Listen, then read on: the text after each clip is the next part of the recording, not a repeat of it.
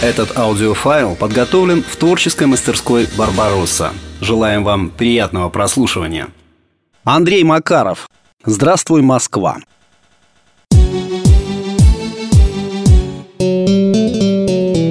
Первое потрясение Рустама ждала в 20 метрах от вокзала, на автобусной остановке. Он в Москву из дальней Южной Республики приехал. В чемоданчике бельишко, учебник «Как плитку класть», словарь. Вдруг незнакомое русское слово встретит. Из поезда вышел, таксиста обогнул и до остановки дочапал. А там прямо на стекле объявление. Регистрация, разрешение на работу, медкнижка и больничный лист. Дешево. И телефон указан, куда звонить. Вот здорово! Ему говорили, что в Москве без регистрации никуда, а оказывается ее на первом же столбе недорого предлагают, да еще с медосмотром. На работу добрые люди разрешение сделают и тут же больничный дадут. Первая проблема решилась. Чемоданчик на землю поставил, по карманам похлопал.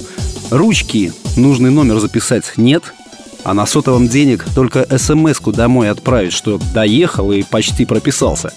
Тут еще объявление на глаза бросилось. Сдается комната с мебелью и телевизором. Вторая закрыта. Чисто, уютно и смена постельного белья. Цена 5000 рублей за месяц. Вот это поперло! И земляков не надо стеснять. Что они, дураки, всемиром в однокомнатной квартире на окраине толкаются? Пяти тысяч у него, правда, не было, но если на работу устроиться... Кстати, о ней.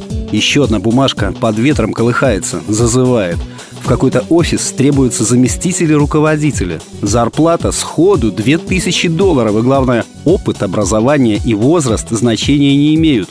«Две тысячи долларов!» – ахнул Рустам.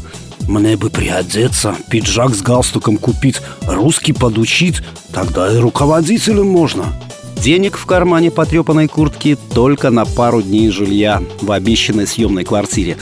Но ниже других манило предложение Кредит за час, без залога и поручителей, работающим и безработным, жителям Москвы и приезжим.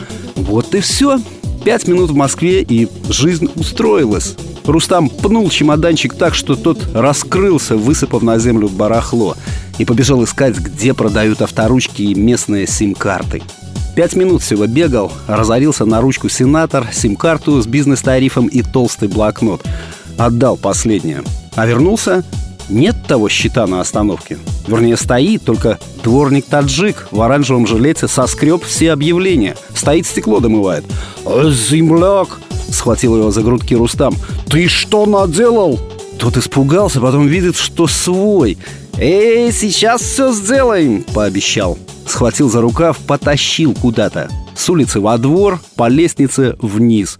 В дверь подвала условным стуком постучал Открыли, а там двухэтажная кровати от края до края.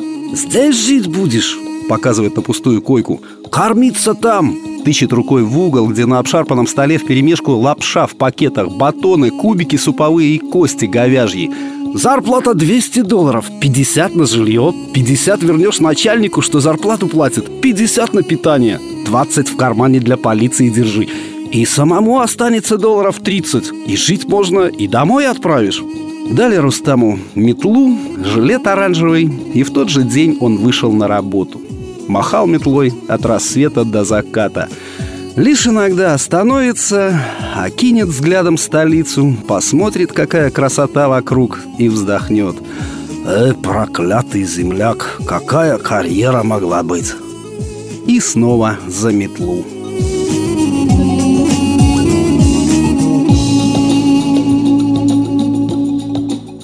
Текст читал Сергей Краснобород.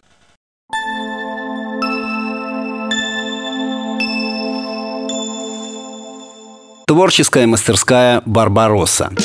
Мы создаем продающие тексты и логотипы, аудио и электронные книги, фото и видеофильмы, иллюстрации и карикатуры, графику и авторские сувениры. С нами можно связаться по адресу электронной почты барбароса18 собака mail.ru барбароса18 собака mail.ru Творческая мастерская Барбаросса.